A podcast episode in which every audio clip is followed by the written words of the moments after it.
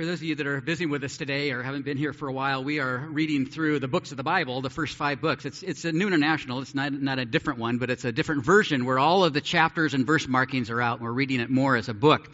And so we're reading these, through these first five books of the Bible. If you ever try to read your way through the Bible, you get to Genesis and you go, this is really exciting. These are some stories that are familiar. Here's Noah and here's creation and here's uh, Abraham and the story of Joseph in Egypt. And then you get into Exodus and that's the exciting story of the, the crossing of the Red Sea and the Passover and all that. Uh, uh, and, um, and then you get into uh, Leviticus. And, and we lose a lot of people in Leviticus, don't we? You know, I've been preaching for, I, I realize I, I've been a pastor for almost 40 years, but I've been preaching full time where I've been lead pastor for almost 30 years now. I this is my first time, first time in Leviticus.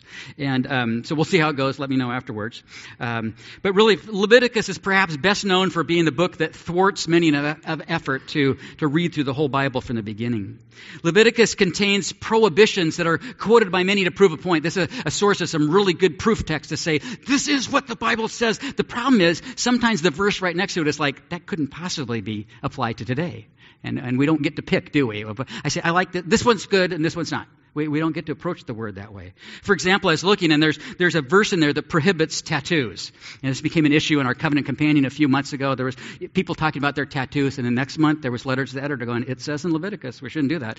Which, it does say that, but the verse right after it says, do not cut the hair on the sides of your head or clip the edges of your beard. Who did that today?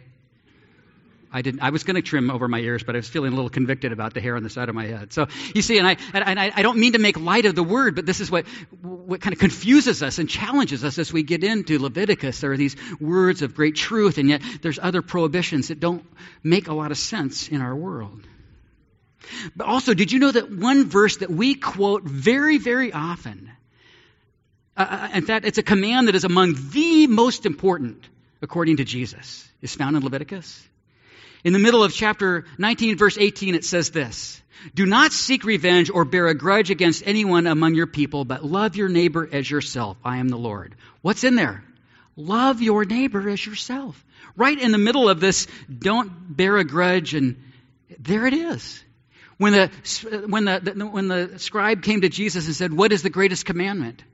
Jesus said, The greatest commandment is this, and he quotes from Deuteronomy 6, where we'll be in two weeks. Love the Lord your God with all your heart, soul, mind, and strength. And another is like it. Love your neighbors yourself. Right there. The great commandment includes a, a verse from Leviticus. Leviticus can be a little confusing. It's so so detailed. Uh, there's it feels so much of another time and, a, and another place. But I think when we step back a little bit or step up a little bit and we see how it fits in the flow of God's story, when we see how it is God actually forming a people, forming his people Israel, and when we keep the promise of Jesus out in front, yes, Jesus is here. His name isn't mentioned, but we can anticipate him from the pages of Leviticus. Then when we take this higher view of God's story, a holy people, and the person of Christ, it starts to make a little more sense. So let's see how we can do with this, okay? So this is what I want to say. With the tabernacle now designed and built in the final chapters of Exodus, that's where we've been the last couple of weeks. Leviticus now brings the laws and regulations for worship there, worship in that tabernacle, of the worship of the one holy God. And so, even in the intricate details, we can see the need for Jesus, the perfect sacrifice. So, that's where we're headed. There's several themes that weave their way through Leviticus, and the four that I want to try to address right now are first of all, there's a heightening sense of, of holiness here, the sense of a perfect God calling us to be perfect people. You'll see I put a question mark after perfect people. There's a heightening sense of holiness. Secondly, there's also sort of a, a rising awareness of the presence of God. It's a very real, uh, experiential, sensory thing here, this, this presence of God. And then there's this issue of sacrifice. There's a, a coming face to face with sacrifice. We, we tend to kind of take it for granted. We say, Jesus died on the cross for our sins. Why? Why did Jesus have to die?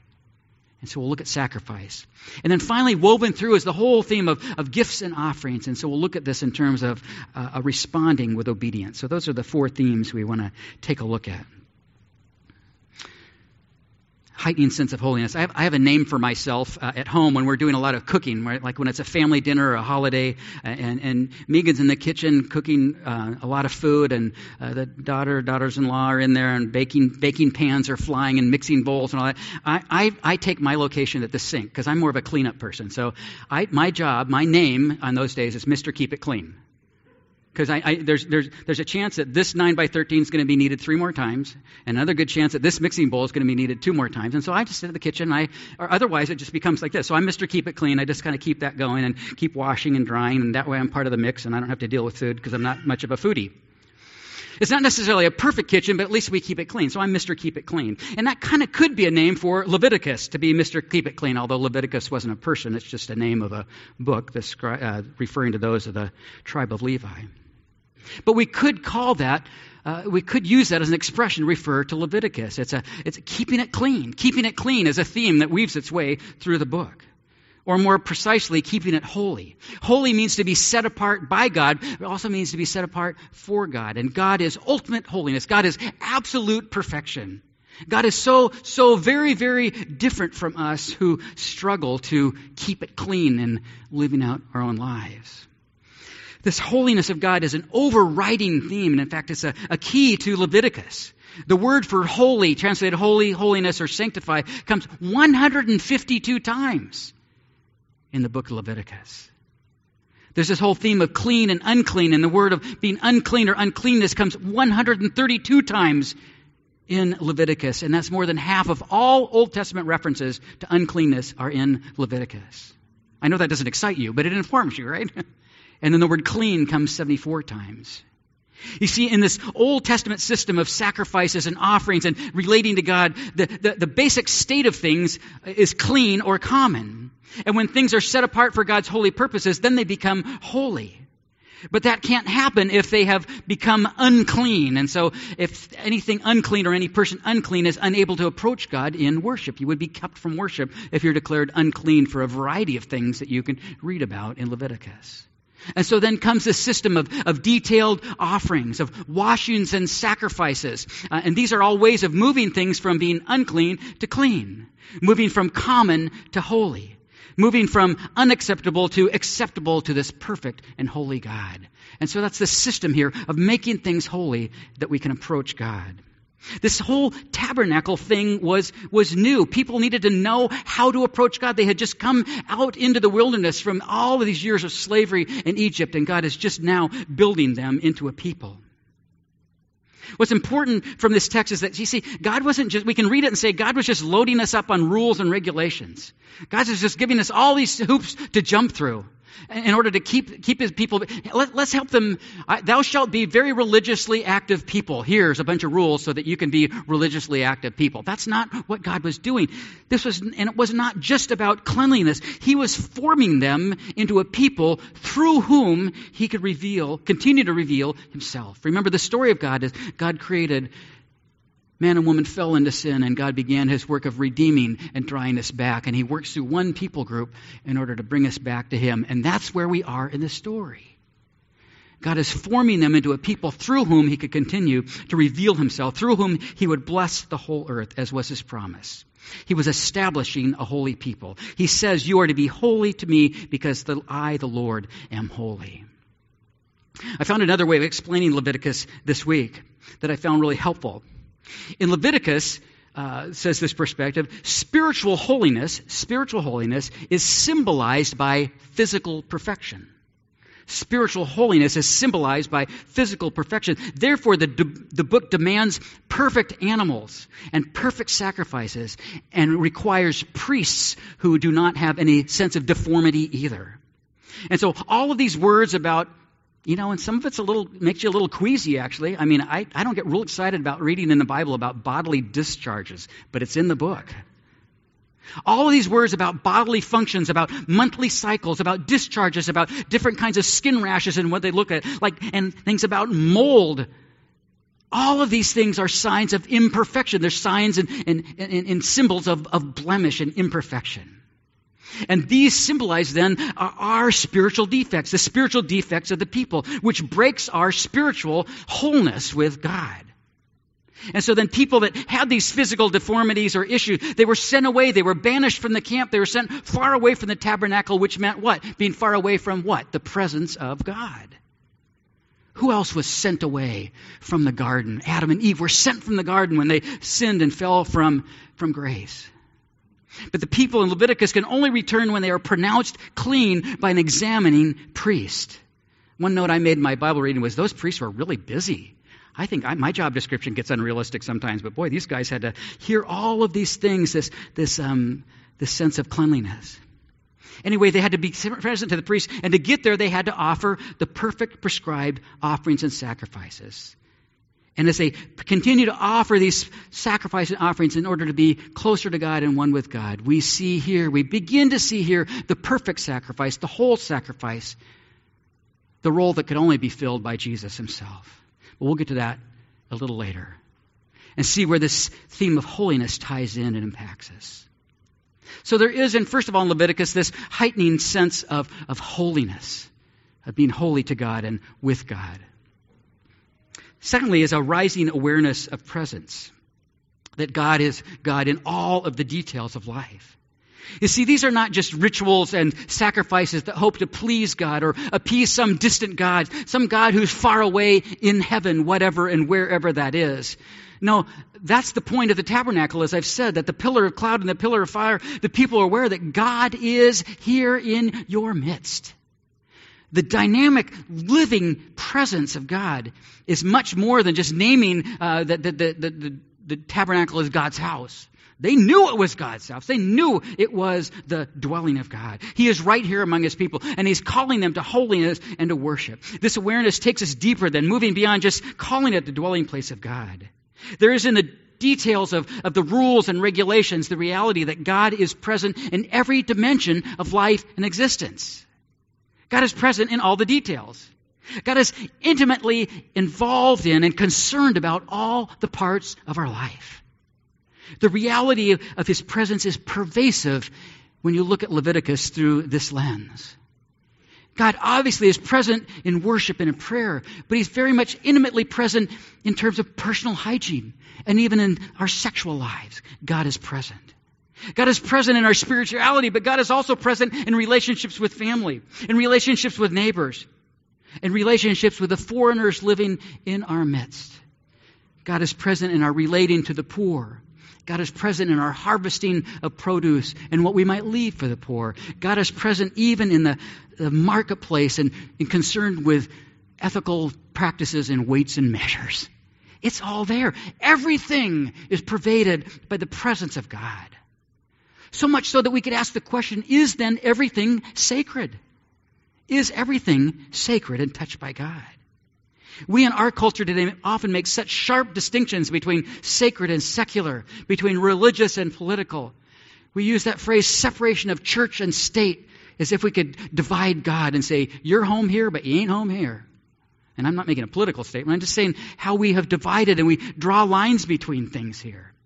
But as we look at Leviticus through this lens, we can see that God who created all things is present in all things, bringing a sense of sacred. In, in, in, not in a not in a frightening, looming kind of way, but in a life giving way. God cares about all the details of our life, and He's there. And everything, if not sacred, has the potential to be sacred in God's economy. Connected to all the things that we are connected to. So Leviticus, we have this rising sense or heightening sense of, of, uh, of holiness, all of this rising awareness of the presence of God and present in all the details of our life not just the things that we might declare churchy or spiritual. Holiness of presence. Now, there's another important theme that gets stirred up in Leviticus too, and that is that of sacrifice. Sacrifice. There's a, a coming face to face with sacrifice here and asking the question why did Jesus have to die? I mean, seriously. All of these animals, bulls and goats and lambs and birds and all the little lammies. You know, I mean, some, do you ever think about those lambs? Oh, sure, a thousand people were killed for disobeying, but the lambs, think of the lamb. Isn't that what we do sometimes? You know, but, but really, all of these animals, were there that many perfect animals, unblemished animals? Think of the business on the side of creating all these and herding and developing all this. But seriously, all of these animals and all this blood. Some of you clean freaks bristled with all that blood getting splattered around on the sides of the altar and over the people. All this blood, it's all so central to the purposes and practices of God's holy tabernacle. But why? Why? Now, if you've grown up in the church or, or you've heard the Old Testament stories and, you, and you've been and you're aware somehow of the ministry of Christ and you know that the right answer about the gospel is, quote, Jesus died on the cross for my sins, we may just accept the idea of blood sacrifice, but not really question it. We've been taught it, we, we repeat it, but to really ask the question, why a blood sacrifice? We need to press in and ask sometimes. There's plentiful evidence that animal sacrifice was common among the ancient, many ancient cultures. And even in some not so ancient cultures, anthropologists will tell us of the existence of blood sacrifice that continues in certain tribal groups. There's somehow ingrained in us then this, this idea of, a, of life being in the body, life being in the blood, and the gift of a life to honor and please and appease a God, but perhaps even life in the blood in order to cover over the failings and the blemishes of imperfect life of somehow pleasing God with that and coming to God with that. I got to be honest with you, I can't fully explain the why other than to say this is what God chose. And God directed among the Israelites. And their sacrificial system became different from the other cultures. Because it wasn't the sacrifice of children, it wasn't the sacrifice of people, it wasn't to appease an angry God. It was to worship an angry God, or worship a loving God and to provide somehow for the covering over of the imperfections of people. And God built that system as a way for people to come to him. He's a holy God who does who wants us in his presence. And yet the uncleanness and unholiness keeps us apart. God chose and directed that among the Israelites that it would be the way to approach the one true and holy God. Not only honoring him as a source of life, but offering the blood of animals as a way of covering and forgiving sin and guilt so that we could still approach and worship a holy God. Now, I don't have time for the full theological lesson here, but th- two things to understand as we uh, are here in the middle of Leviticus is, is, first of all, understanding atonement and then understanding uh, Jesus as the perfect sacrifice. The word that we have of atonement uh, appears in Leviticus. You may have read that, and there's a, the Day of Atonement is established in Leviticus. It's actually an English word that was made up to explain a, a Hebrew concept. It comes from three words at, one, and meant. Becoming at one with God, really, meaning being reconciled in a relationship, being returned into relationship with God, being one with God. At what gets us to that place? Atonement gets us to that place of back in connection with the holy God. We are not at home with God when we are in our sins. In biblical atonement, the blood of animals in some way substituted for the death of a guilty person. Now, there's one case where there was, the animal did not die. And it's a word that we use actually in our regular language. There was the scapegoat. Do you know, scapegoat, the term scapegoat comes from Leviticus 2. That on the Day of Atonement once a year, there's all kinds of blood sacrifices, but there was also a, a, goat that came, and the priest would come, and they would lay the sins of all of Israel on this goat and send the goat off into the wilderness. And the, and the goat would go, I don't know what's going to happen in the wilderness, but I escaped death. And he heads out to the wilderness and takes the sins out there.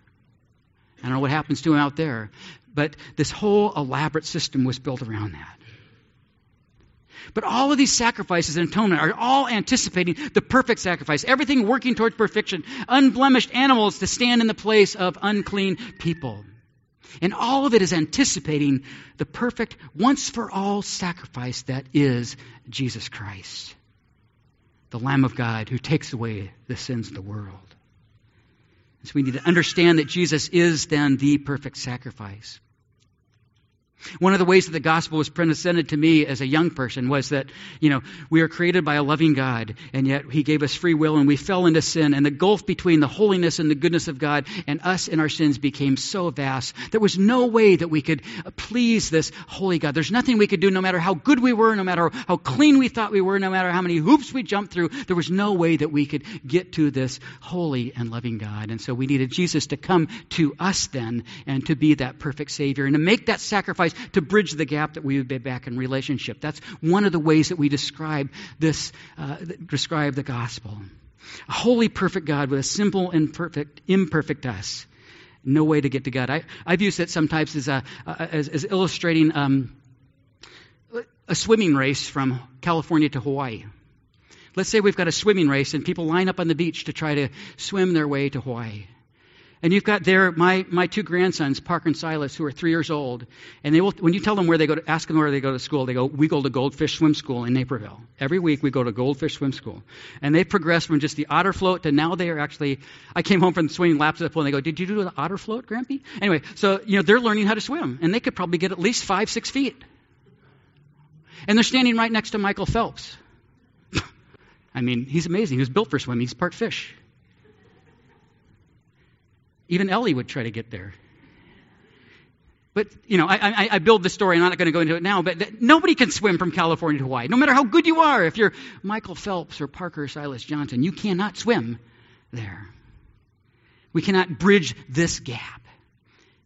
And so God looked down in great love and said, There's no way that these people on their own can be holy. And so the imperfect was in this sacrificial system, but it was anticipating and foreshadowing and looking to the person of Christ, to which Scripture says, At the perfect time, God sent forth His Son, born of a woman, born under the law. But He became the perfect sacrifice. Jesus bridges the gap. I think I used to say, God sent a 747. This is a long time ago when 747s were cool from Honolulu over to California to pick us all up. the analogy breaks down, but you're with me, right? the chances are zero, but for the blood of Jesus Christ. Leviticus, Leviticus, this book we stumble over, this book that makes us scratch our head. The Leviticus anticipates the perfect atoning sacrifice of Jesus Christ. The sacrificial system is there and anticipates the sacrifice that was made for you and for me. No more sacrifices, no more blood, because we are in Christ and forgiven and at one with God. The fourth theme I want to look at is this response of obedience of tithes and gifts and offerings. At the very beginning of Leviticus and at the very end uh, is activity about giving and offering. In fact, as you look, that's pretty much all that the first seven chapters of Leviticus are about multiple offerings grain offerings, thank offerings, sin offerings. All these different offerings coming before God. These offerings are, are woven into the worship of the people. Part of them are part of the system of cleansing. It isn't all blood sacrifice. Sometimes it's some cleansing things that they need to do, and sometimes it's a, the gift of an offering.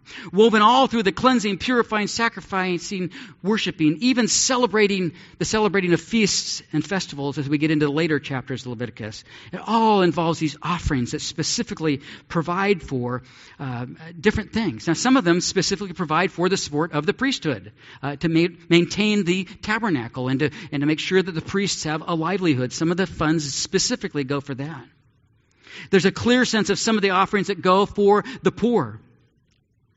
Some of the, the, the, the, the food offerings that come, and people are instructed to leave food on the margins of their land so that the poor can come and glean. There's offerings and the kindness even shown to the foreigners living in their midst. Some of the offerings come simply to lift up a gift of praise and worship to God Himself. The burnt offerings simply, it just says the burnt offerings are an aroma that is pleasing to Him. It's a worship, it's a gift of worship to God, the burnt offerings. And then at the very end of Leviticus, we come to the tithe. The tithe, T I T H E, is mentioned specifically, which literally means 10%. How much do you tithe is kind of a redundant, well, a tithe is, means 10%. And in the flow of God's story, the tithe becomes over and over all in the Old Testament the standard for giving to God. Actually, it's a standard for giving back to God, since also established in all of these pages the principle that everything belongs to God.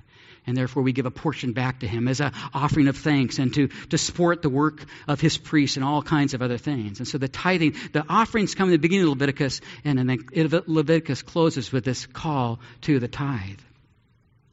I want to look a little bit at the history of the tithe a little bit here. Um, it actually starts all the way back with Abraham, way before there's any rules, laws. There was no Ten Commandments. There was no uh, tabernacle. Abraham was simply called by God to be the father of a great nation and to, to be blessed, to receive the blessing of God, and then to be a blessing.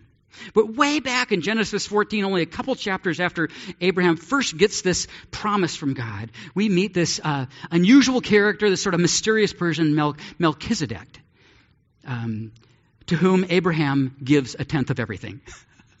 so there was actually a stewardship committee back in in Genesis 14. And, and Abraham fulfilled his pledge.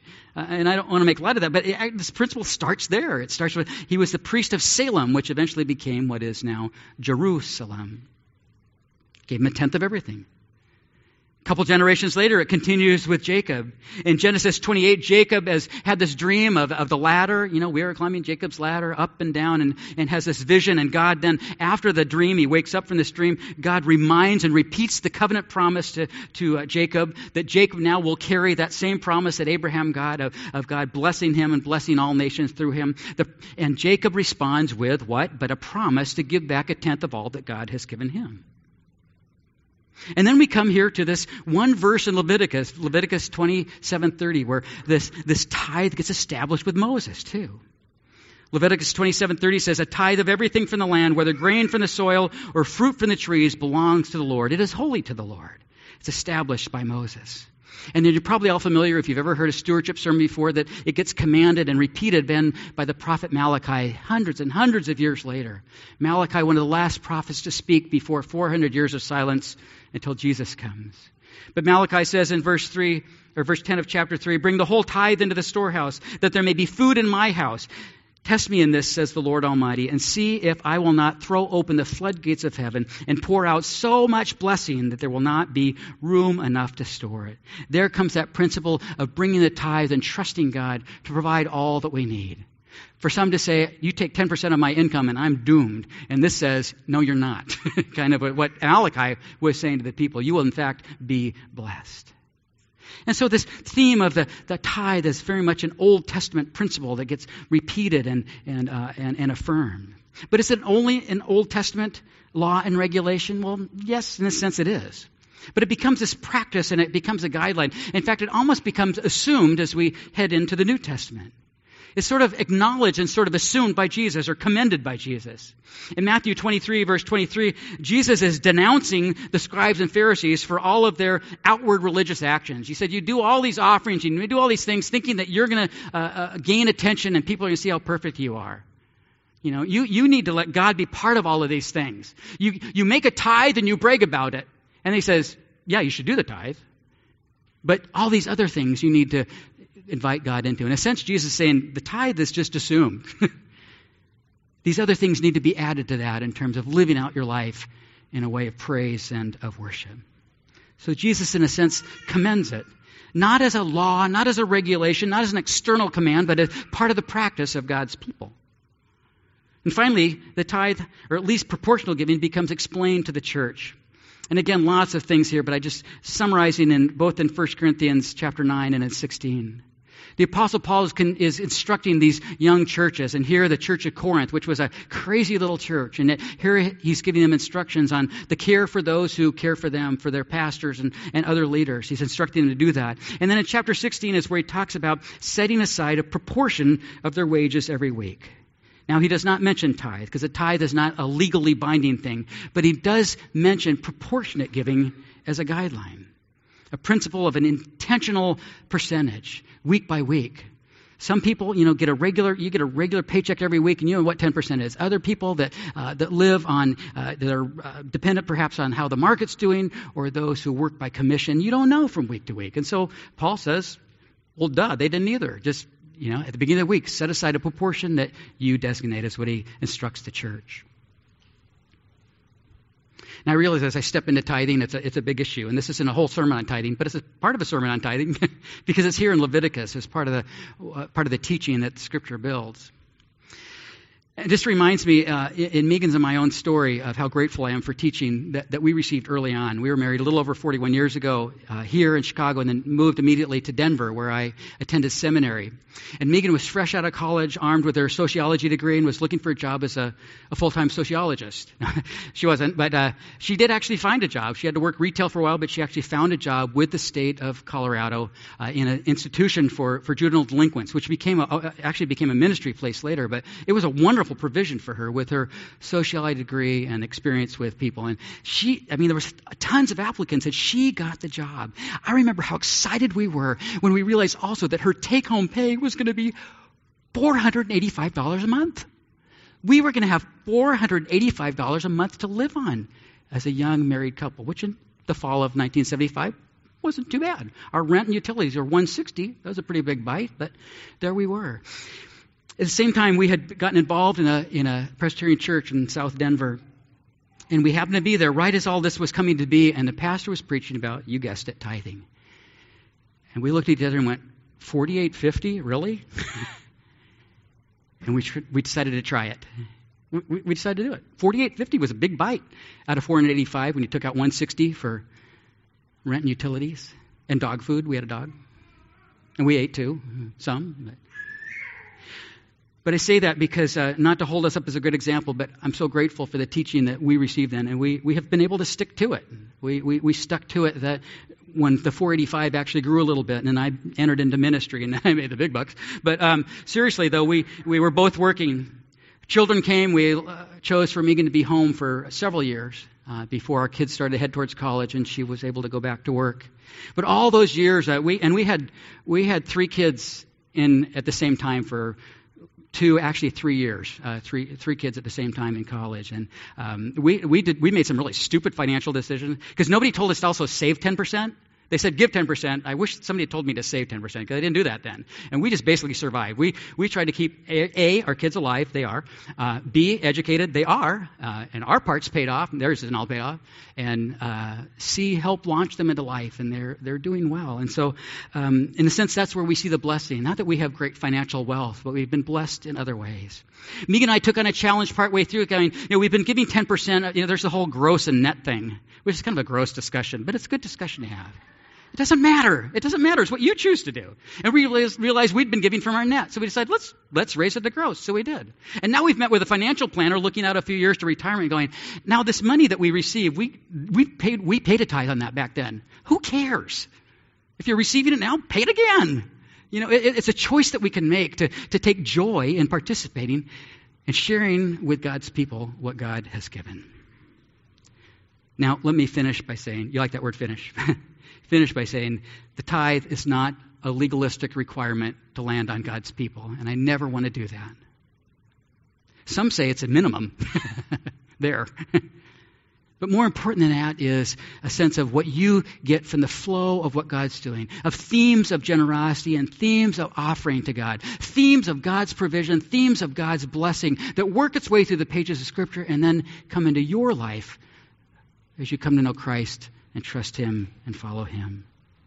And so let me encourage you to, to, uh, to look at that as well in your own life. The themes of Leviticus, rather than putting us to sleep, then call us to response. This theme of holiness, to take a look at our life, and, to, and then the theme of presence, to truly enter into the presence of God when we worship. This presence of, this reality, this theme of sacrifice, of facing again the reality of what Christ has done for us. And then this theme of generosity in giving to the Lord's work. And so I leave you with only one question no pledging forms, no guilt. But what will be your response of obedience today as together we worship the one holy God? Let's worship him now. Lord God, you are a holy and awesome God. We confess that the God we see in the pages of Leviticus, some of it scares us. Some of it confuses us and makes us scratch our heads. And yet, Lord, as we raise up a little bit higher and see you as the holy God who loves his people and who now has done everything necessary for our salvation that we might know you, live with you, walk with you, and enjoy the blessings of life with you, we give you praise. Praying it all in the name of Christ our Savior. Amen.